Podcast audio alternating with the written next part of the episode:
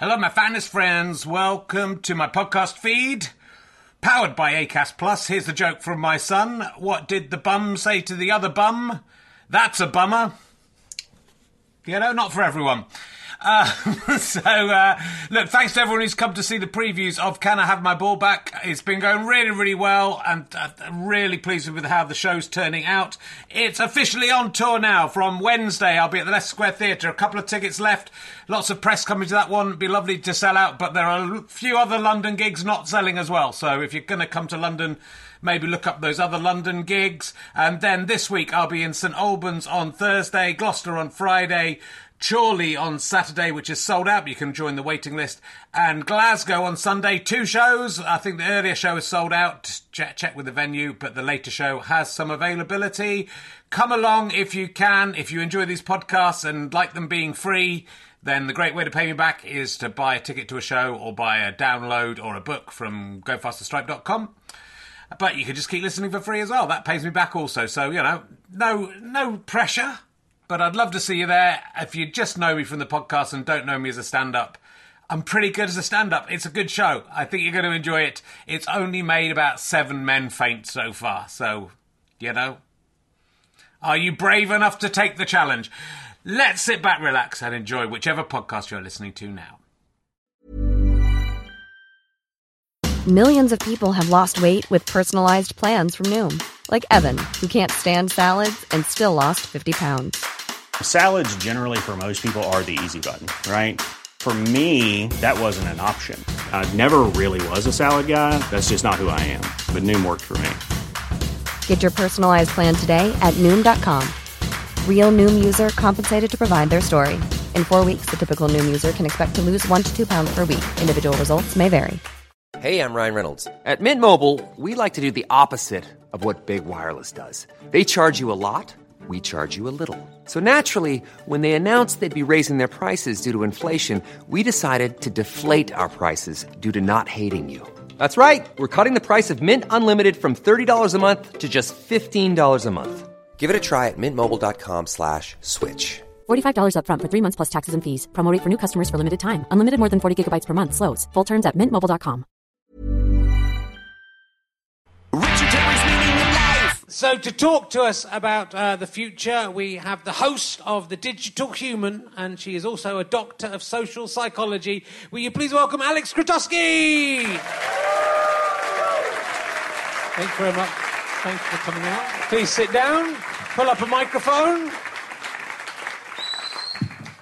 Thank you for coming. What is the doctor of social psychology? What does that mean? Well, basically, it's a psychologist, right? So somebody who looks at people's brains, or at least looks at their behaviors, and decides why they're influenced by things is other people.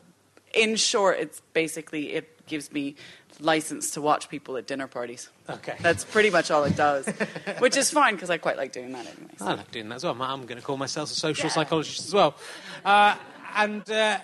You're going to tell us about the future. How do you know what's going to be in the future, first of all? I've been there. I've seen it. Well, basically, because we are in the future right now. Wow. Yeah, no. Now we are. Right now, and ready. Now. No. Yeah. It was actually kind of cool. I went to Tokyo a few years ago, and what really freaked me out is everybody was saying to me, it's going to completely blow your mind. It's like nothing you've ever experienced before. The culture shock is going to be out of this world. And I remember walking through Tokyo and sort of looking down streets and realizing that most of the popular culture that I'd immersed myself in for the last however many years, I guess it was 20 years, 30 years at that point, was based in Japan, whether it was people like William Gibson, authors like William Gibson, or anime, or computer games, or whatever. So as I was walking through Tokyo, I was able to kind of point down a street and say, oh, look, that's the future over there. And, oh, no, that's the future over there. So I have actually been... I have been to the future. Japan. Yeah. That's pretty much. You know, there's the sushi belt. That's the future. That is pretty good. The first one of those I saw blew me away. I didn't even know what sushi was, let alone that it could travel. Did you try and get on the sushi? It was amazing. It was on a train the first time I saw it as well. It was on a little train going round. That's even more future than I've been in. It was in Melbourne. They didn't have it in the UK then, 10 years ago. So what do you think is going to happen in the future? Do you think that the film Terminator could ever happen in real life? Well, as a social psychologist, yeah. Oh, yeah. Well, I'm kind of the dystopian fantasy. Nice. I've always been a bit of a fan of dystopias, whether it's Brave New World or even someone as more contemporary like Margaret Atwood, Oryx and Crake. I love Margaret. Yeah, so that kind of stuff I've always really sort of enjoyed watching people imagine the destruction of society. And so that just kind of fits into the canon, basically. But it's interesting. I mean, I think that the point I made in one of the sketches is that science and technology has really helped improve our lives immeasurably, and yet all fiction about science, nearly all of it, is about destroying the world or making things bad and how nature is best. Yeah, well, most fiction, especially science fiction or technology fiction, you look back at the 60s and it's all very set. It's all social commentary. It's like Jonathan Swift doing all of his work back when he was doing it. And you see the stuff like the Andromeda strain in the 60s, and you see more contemporary science fiction.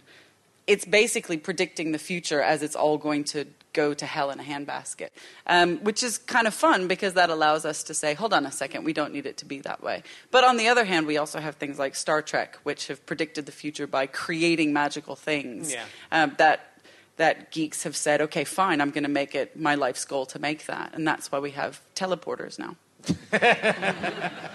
I'm still working on it. But, but it has made probably the mobile phones that do that. Yeah. That's only because of Star Trek. Oh, my God. The first time I had one of those, I was like, hello, be me. It was absolutely brilliant. But now, of course, we've got these things which are... I mean, this is the future. This is more the future than anything that I've ever seen. I just got... This is a new phone that was brought back to me from the US. Thank you very much, Ben. Because I was sick and tired of hitting my other one and saying, work, God damn it, why don't you work? My expectations of the future had moved on. But this thing is just absolutely unbelievable. This is the more intelligence than many of the people that I know, which is a little bit unfortunate. But, if you count Google as your friend, then absolutely. It's out of this world. So although those flip-top things were cool, it was just a gimmick. That is the future. Well, it is. When you think, even if you could go back 15 years and give me 15 years ago one of those, my mind would be blown. You probably would die of shock. It's like when you imagine if you went back to medieval times and gave someone anything from the future, it would be incredible. But you can only back 15 years and give me one of those, I go, can't believe it. Well, you probably wouldn't, and that's the amazing thing about these touchscreen devices in particular.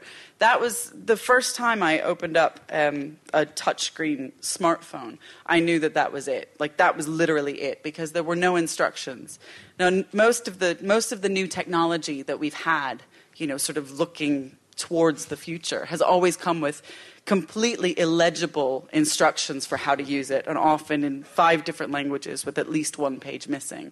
This completely eradicated that. You opened up the box, and all it said was "touch me," and it was so welcoming and inviting, and you just had to do it. And suddenly you realized you'd crossed the Rubicon. You were there, man, and you had you were suddenly in this whole new world of interfaces, and that was so. You probably would have been perfectly fine. Mm. Probably would have been. I can't really. Your brain dribbling out of your ear like in Barton Fink probably wouldn't have happened because of the iPhone. Maybe some of the other things that are out there right now. But and I was just backstage. I was doing some research that I should have done like 2 weeks ago that I did during the interval. Thankfully, you briefed me on this. I just want to say that. I was reading about an article in The Guardian about the guy who came up with the Gaia theory of the Earth, but he also thinks that human beings are going to and robots are going to become sort of one, or in the future humanity robotics will be part of the human beings. I presume not biologically. I presume we'd always have to add it on. It's not like when things evolved, it was like things did kind of evolve together, didn't they? Sometimes two creatures kind of became one creature, but I don't think like a baby's going to be born with an iPhone. in its hand. With 9 months practice. Right here. Yeah. It's like, oh, but you know, the actual technology is going to connect with humanity in that way. Do you think, is that something that's likely to happen? We're going to become semi-robots? Well, there are many different theories on this, and the most popular one, at least in the creator's own mind, Ray Kurzweil, he's a philosopher and thinker about the future.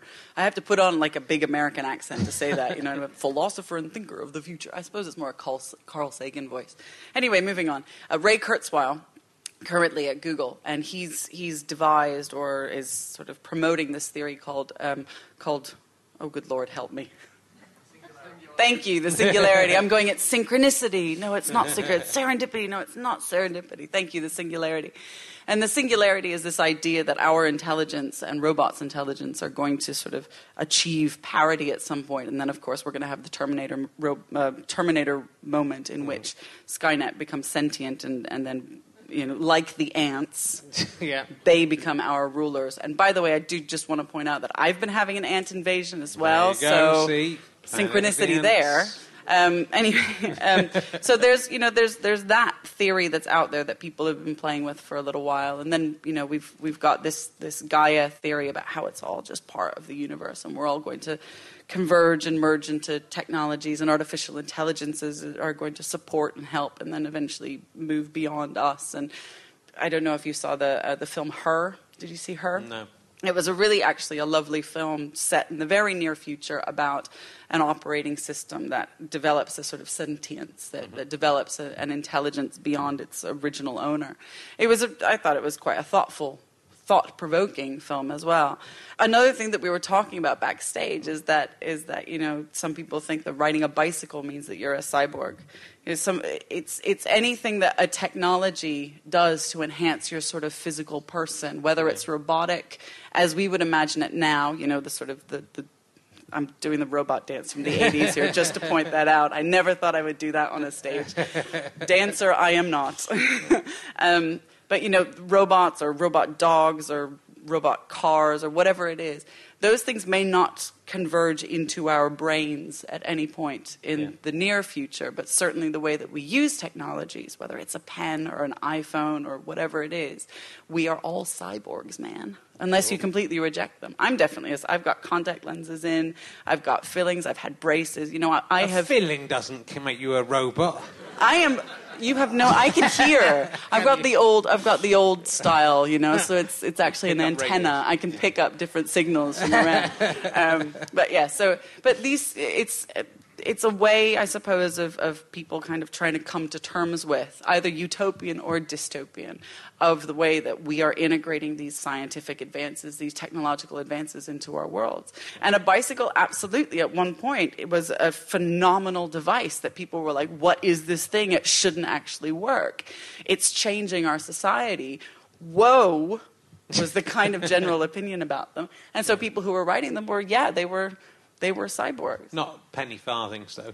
A very, very good friend of mine who lives in London is one of the world penny farthing champions. So I'm sure Kat Young-Nichol would have something to say about that. Right. And if people happen to be in London sort of around the first couple of weeks of June, in the centre of London is the Smithfield Meat Market. And every year there's this bike race or a series of bike events called the Nocturne. And every year, Kat competes in the penny farthing championship that goes around Smithfield. Yeah. So if you want a bit of the future past future, then go there. If you want to be a world champion or something, just choose something that no one else does. You have no idea. Seriously, she's champion in Tasmania, but she's not champion in England. No. Anyway, that's a whole different story. But yeah, it's bloody, it's phenomenal. Because there's another bloke in England with a penny farthing, and he can sit on it without falling off. So he's the world champion in England. They're not easy to ride, I'll tell you that. Oh my goodness gracious! So, what can you tell us about how society and social interaction is going to change in the future? I mean, I don't know how you know any of this stuff, but are you just guessing, or is it definitely going to happen? Is all this stuff? I mean, there's this idea of. We were talking actually about the megacities programme that Andrew Marr did, and there's a lot of these very solitary like flats in these big buildings, and it's you're sort of on your own. Is social interaction, do you think, going to become us all just sitting in a little cubicle, never going out and interacting with holograms? And absolutely, that is the future. What a shame. I'm going to be completely out of a job because I'll have to watch the dinner parties on a screen, and everybody else will be on screens. No, I mean, a lot of the research that I've been doing over the past sort of 10, 15 years has basically been applying what we know about human social interactions and what we hold to be self-evident, what we hold to be part of our humanness, and looking at it in technologies. So things like trust, for example, or love, or any of these other kind of things that we think of as quite human, quite difficult to program, to sort of to reduce into ones and zeros. We still do those things even if we are in technologies. You know, people still develop trust with one another, even via mediated technologies. We still fall in love, all of that kind of stuff. So... But at the same time, those things can't necessarily, they can't capture, they can't replicate, they can't synthesize these sort of these human elements, these sort of soft, squishy, messy bits of us, these inconsistencies, right? And so we will always need to have physical contact, if just for procreation, because you know what, it's fun. Why would we want to? Why, honestly, why would we want to get rid of that? But you know what I mean. We will still have to have the sights, the sounds, and the smells of one another in order to socially interact, because we haven't yet been able to replicate or to synthesize that experience. I have hope. Although I enjoy reading dystopias, I think it's possibly because I am a utopian, and you know, it gives me the hope that we will be able to develop, you know, the transporter devices that get us from here to there, like Mike TV or in Charlie and the Chocolate Factory or Star Trek. I'm optimistic that human beings will still be human beings, and social experiences, our social psychology will still exist, because if it doesn't, I'm going to be out of a job. But also because I think that is a bare element about humanity. If they do make transporters, though, the danger is that, because it could just be creating a copy of you somewhere else. That's right. And then that's smaller. Yeah. And smaller. They could get smaller, or they could become evil, or they could pretend that they're you, but they're not you.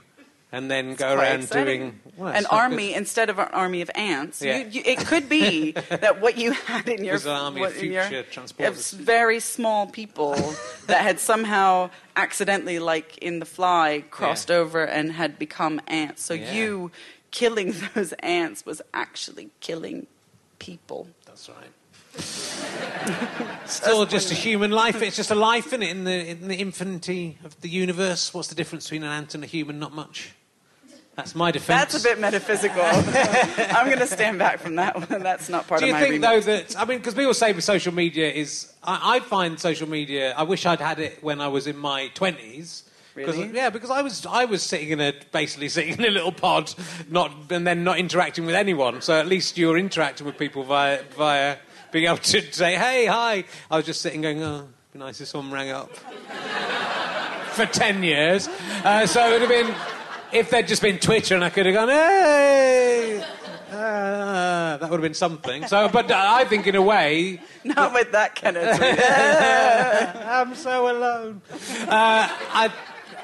In a way, it kind of fosters social interactions. I mean, creates more social interactions than, you know, because you can, A, you can contact anyone in the world, but B, if you are alone or if you are, you know, like it's after a gig, if I'm in a town, in a hotel somewhere, I can tweet, whereas before I'd just sit in the bar drinking on my own thinking, but now I can have a chat with people. So that's improving social interaction and communication. I wouldn't say it's necessarily improving it, but I wouldn't say that it's doing anything bad to it either. No. I would just say that we're experiencing it in simply in a mediated way.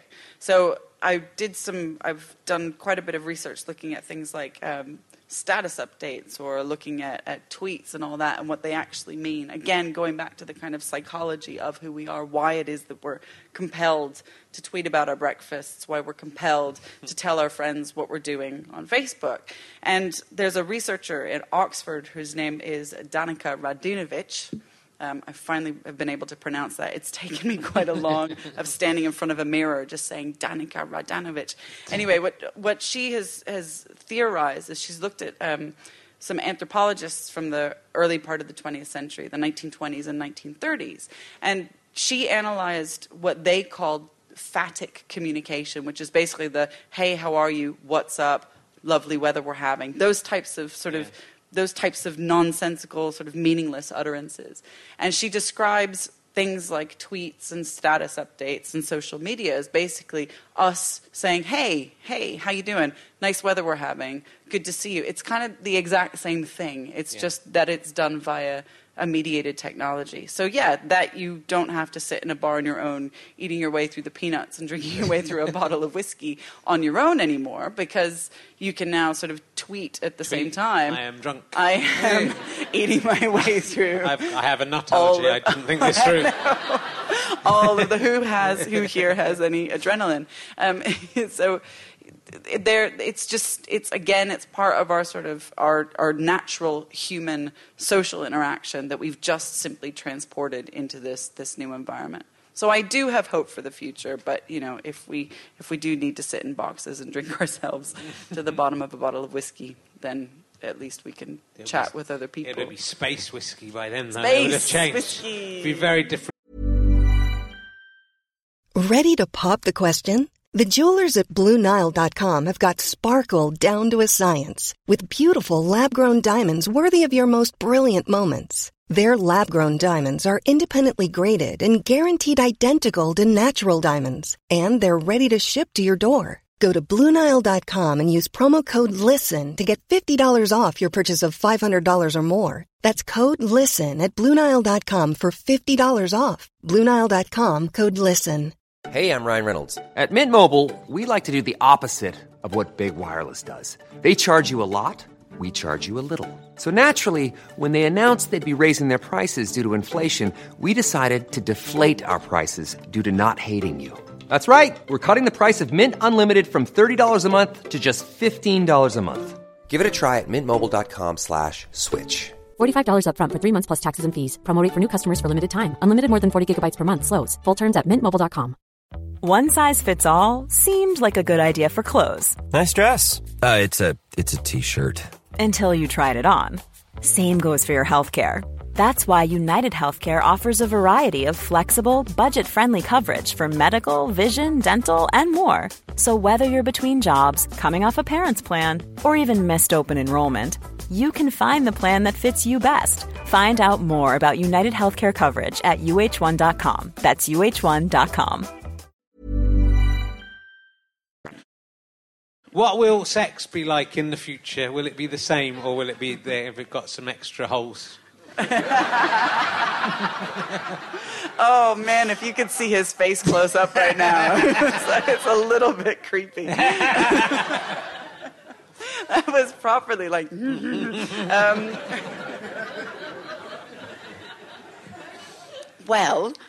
Properly erotic, and it turned around. That's what she said.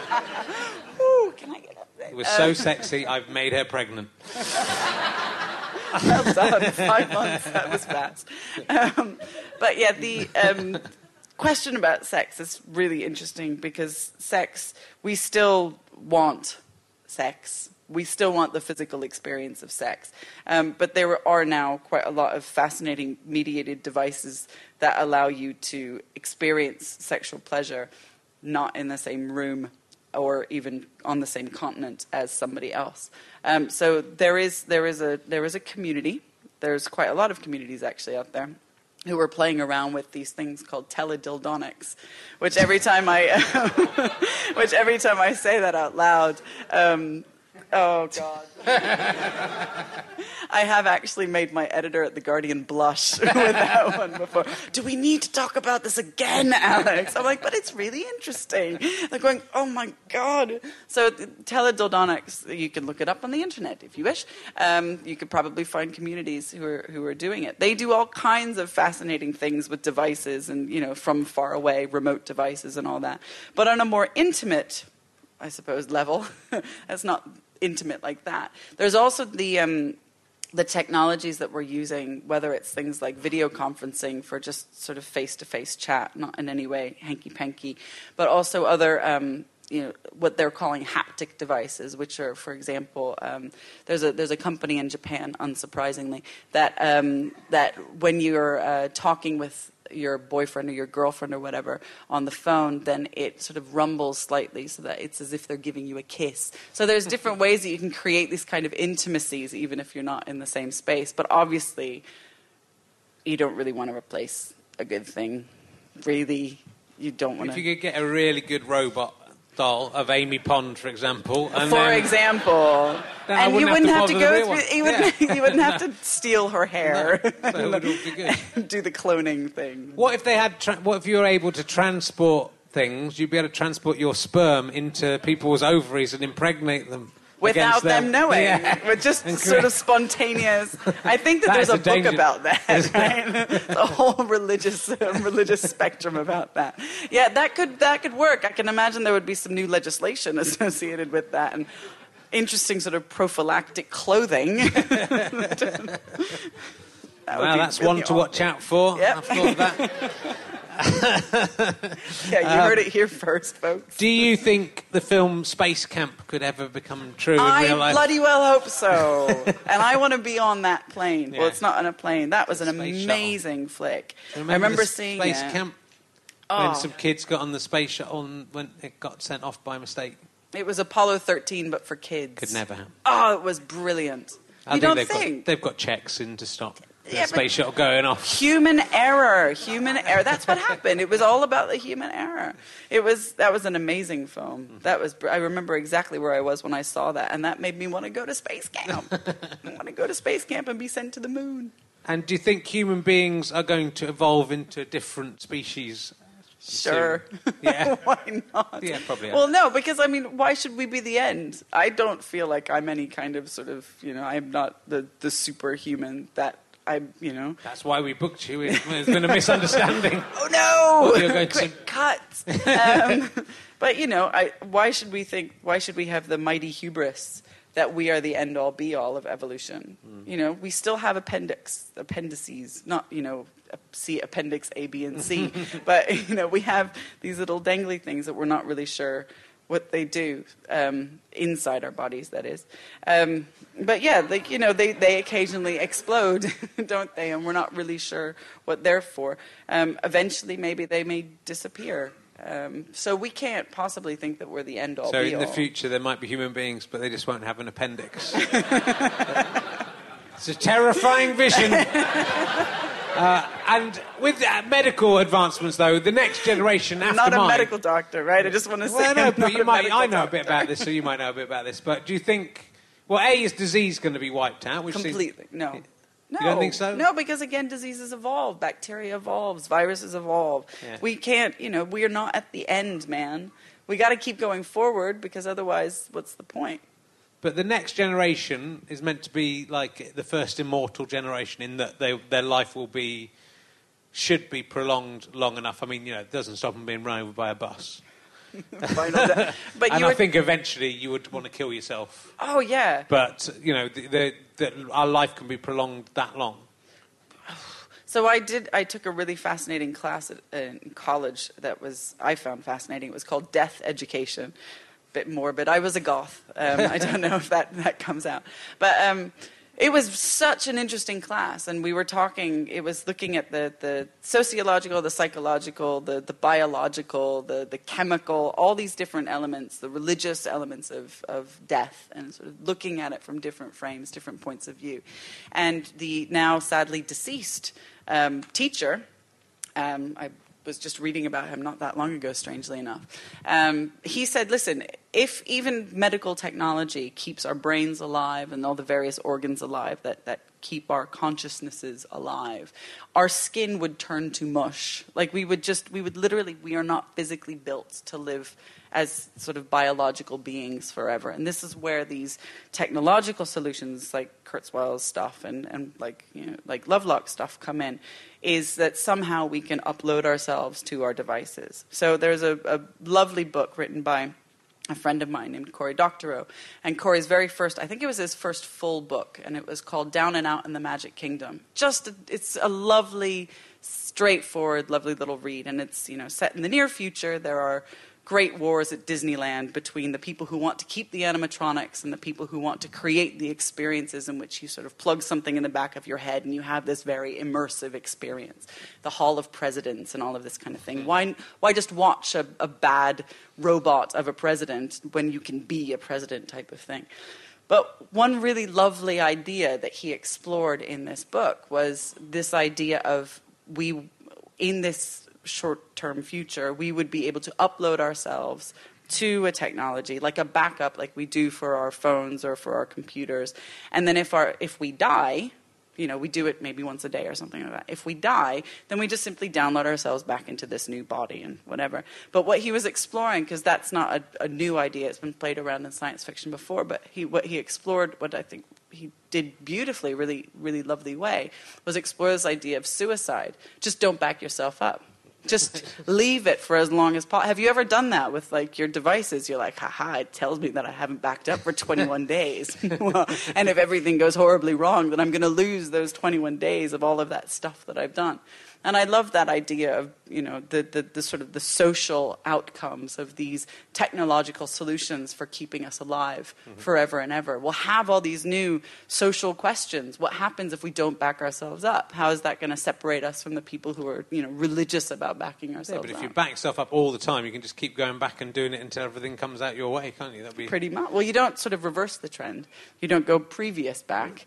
You go to the last back. So yeah, if you go back to the last back and you just about to put £1 million on black, and then but go back and put £1 million. It's like red. You could do. So now you've taken it to the next level, man. You've taken it to a whole different kind of science fiction. It's like Groundhog Day. You basically be able to do Groundhog Day for your own life until you get it right and can play the piano.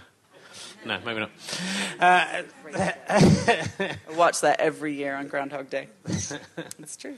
And do you think what will we do is it when all the oil and stuff runs out? Oh, God. Yeah, because it's going to run out in like 5 years in the UK. I heard that there's no fossil fuels in the UK in 5 years' time. And France is 2 years' time.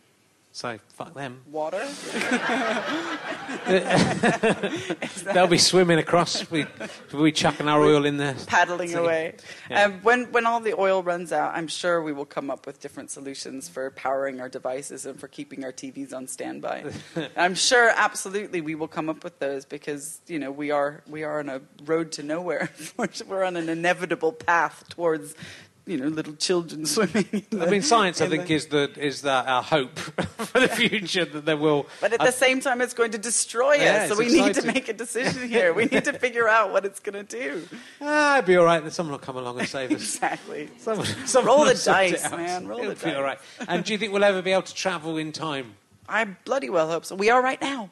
Yeah, very slowly, 1 second at a time. Pretty bloody fast. I'd like to go the theory is you might be able to travel forwards but not backwards.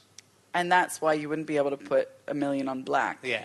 So that answers your previous question. Yeah, I guess. I don't know. It would be kind of neat if we did, but where would you go? When would you go? I'd go to the Eloi and the Moorcocks. Would you? Yeah. That's, yes. You go underground. I'd be in the. I like the Eloi. The Eloi were pretty cool. Yeah. Don't blame him. In the 1960s film, he goes back, doesn't he? Stays there. Yeah. Why not? Have you? That film actually is quite funny because he sets up the time machine chair in front of basically a window at I don't know, Selfridges or something. Yeah. And the only way that you know you're going back in time is because the clothing on the mannequin goes back in time, and suddenly, you know, it's like, whoa, we're back in time where people are wearing bonnets. Okay, let's go out here. It's brilliant. Well, also, you know, I care very much about time travel and the logic of it, and my problem with the time machine, that version of the time machine, why doesn't he see himself arriving back a week later when he comes back? That's my question to you. I'm guessing this audience haven't seen the Rod Taylor time machine. You must see it. I've got it on my phone. We can just, if we all see it, I genuinely have. I'm going to make you all. I'm going to put it on Apple TV. We're just going to sit here for the next, and then I'm going to say, why didn't he see himself coming back? Answer me that. Why was the door open? There's people at home going, he's so right. He's so. That's the same thing that happened in Back to the Future, the original, when he sees himself. But they make it make sense. Okay, in a way. Can you all see that? Well, it must... Oh, there's no... it's loading. Here we go. See, this freaks me out. Would you think about... You know, if you were Rod Taylor and you'd made The Time Machine in 1960, and then in just like in 50 years' time, someone was able to just watch it on a telephone. I mean, that would fuck with your mind. It's still, they're all nearly all still alive. When I watch films, this probably won't be on the programme. This is just for my own. When I watch films, I quite often, and they're old films, I quite often go to Wikipedia, so I can go to my wife. He's dead. He's dead. Dead. Oh, dead. They're near. Mrs. Watch is obviously dead, and a couple of the older guys are dead. But Rod's alive, and the old Scottish man's still alive. Leela's still alive. She's nice. She's not as nice looking as she was back then. The clocks going. There's clocks flying through space. That is the best. There's the Big Ben. Seriously, we're going to watch it. How long do you think you would sit here watching this on my phone, really straining to hear? Look, The Time Machine. Good. Is there anything else you would like to tell us about the future? One of my questions here is how many people. And I just ran out of ideas for that. Some. What about politics? Do you think politics and language and things like that, how will those things change? We're just going to keep adding words, aren't we? Yeah. Adding words and adding concepts, and politicians are going to keep spewing their rhetoric at one another, and it's just all, I mean... All the questions that you're asking are about sort of, and it helps that, you know, you knew that I was a social psychologist, so you steered the questions in that direction as opposed to asking specifics about what happens when the oil runs out. Thank you for that, because I'd be right up the creek. But all of the questions and all the future scenarios are always about people. They're always about how we interact with one another. And as I said before, you know, it seems that we've been doing exactly the same. We've been coming up with religions. We've been coming up with politics. We've been doing governance and economies and all this, value, trade, trust, everything in exactly the same way. So I figure in the future we will still have these things. We might not recognize them. You know, Google might look, you know, really dated in 20 years' time. Yeah. You know, we might be having, you know, I was saying earlier that I moved to the UK in 1995, and around 1999 there was a series of TV programs on several channels. I love 1980 whatever. I love 1993. And it got ridiculous. Collins was in them all. It got ridiculous because I remember it was 1999. It was like, next week, I love 1999. It was like, what are you talking about? Best cultural education I have ever had. Like, I learned more from that than I learned from sort of reading books about Britain. But, you know, we may be looking back at I love 2014 in, you know, 30 years' time and go, God, Google, that looks ridiculous. Why did you have those colors? You know, we might just be looking back and saying things look very different now, but ultimately it's going to be the same in the future. I have hope for humanity. You're basically trying to back me into a corner and say, we're all going to die and society is going to be ruined and half the people are going to go underground and half the people are going to stay on top, and people on top are going to be happy and the people underground are going to be cannibalistic, and that's what you want me to say. Yeah. It's not going to happen, man. I'm really sorry. We might go to the moon, but we'll still end up doing exactly the same things that we do now. With the internet, and you know, we're able to communicate with everyone in the world in a way that we couldn't in the past. So won't that just have an enormous social revolution in that I can presumably, you know, I could talk to someone in China and say, you know, we could discuss ideas and exchange ideas in a way that could never have been done before, and won't that create a massive revolution in society? I would love that to be the case, and definitely the people who were, you know, the forefathers, the pioneers of the internet and the web, they were all about that. They were all about, we're going to have this big global group hug. But what's sort of panned out now, and, you know, this is 20-odd years hence, what's panned out now is that...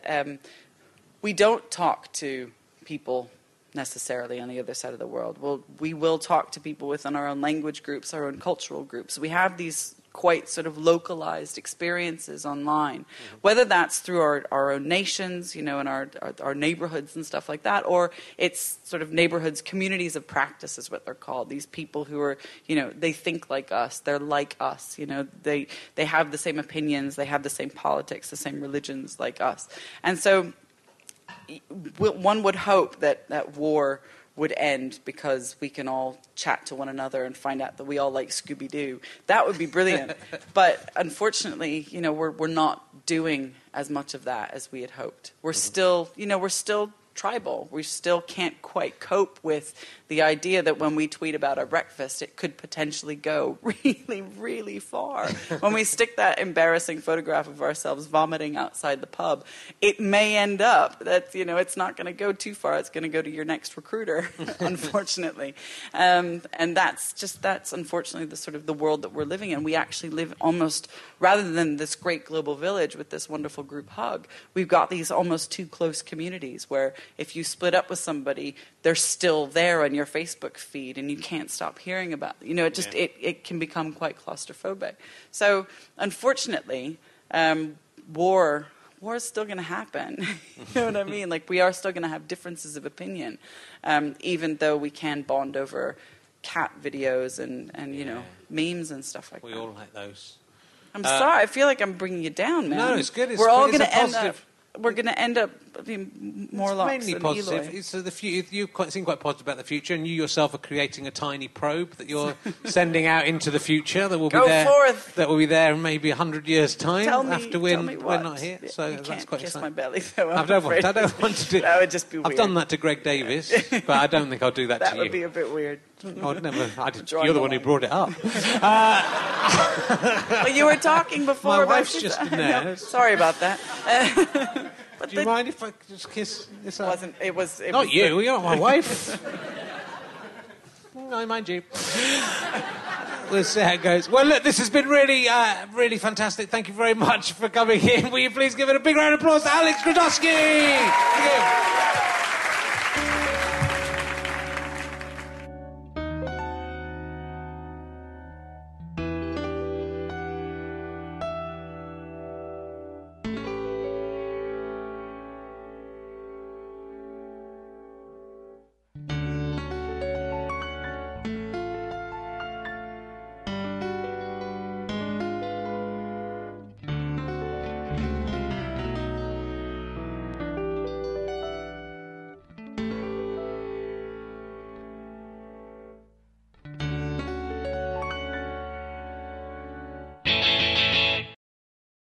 How'd you like them sky potatoes?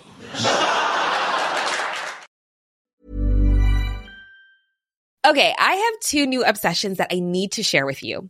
Impress No Glue Press-On Manis and Impress Press-On Falsies Lashes. Trust me, these are getting ready game changers. Both require no glue, so there is no damage to your natural nails and lashes, no mess, and no annoying dry times. Just one step and you're done. Boom.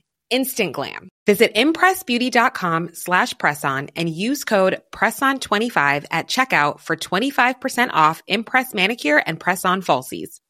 Mom deserves the best, and there's no better place to shop for Mother's Day than Whole Foods Market. They're your destination for unbeatable savings. From premium gifts to show-stopping flowers and irresistible desserts, start by saving 33% with Prime on all body care and candles. Then get a 15-stem bunch of tulips for just $9.99 each with Prime. Round out Mom's menu with festive rosé, irresistible berry chantilly cake, and more special treats. Come celebrate Mother's Day at Whole Foods Market. Planning for your next trip?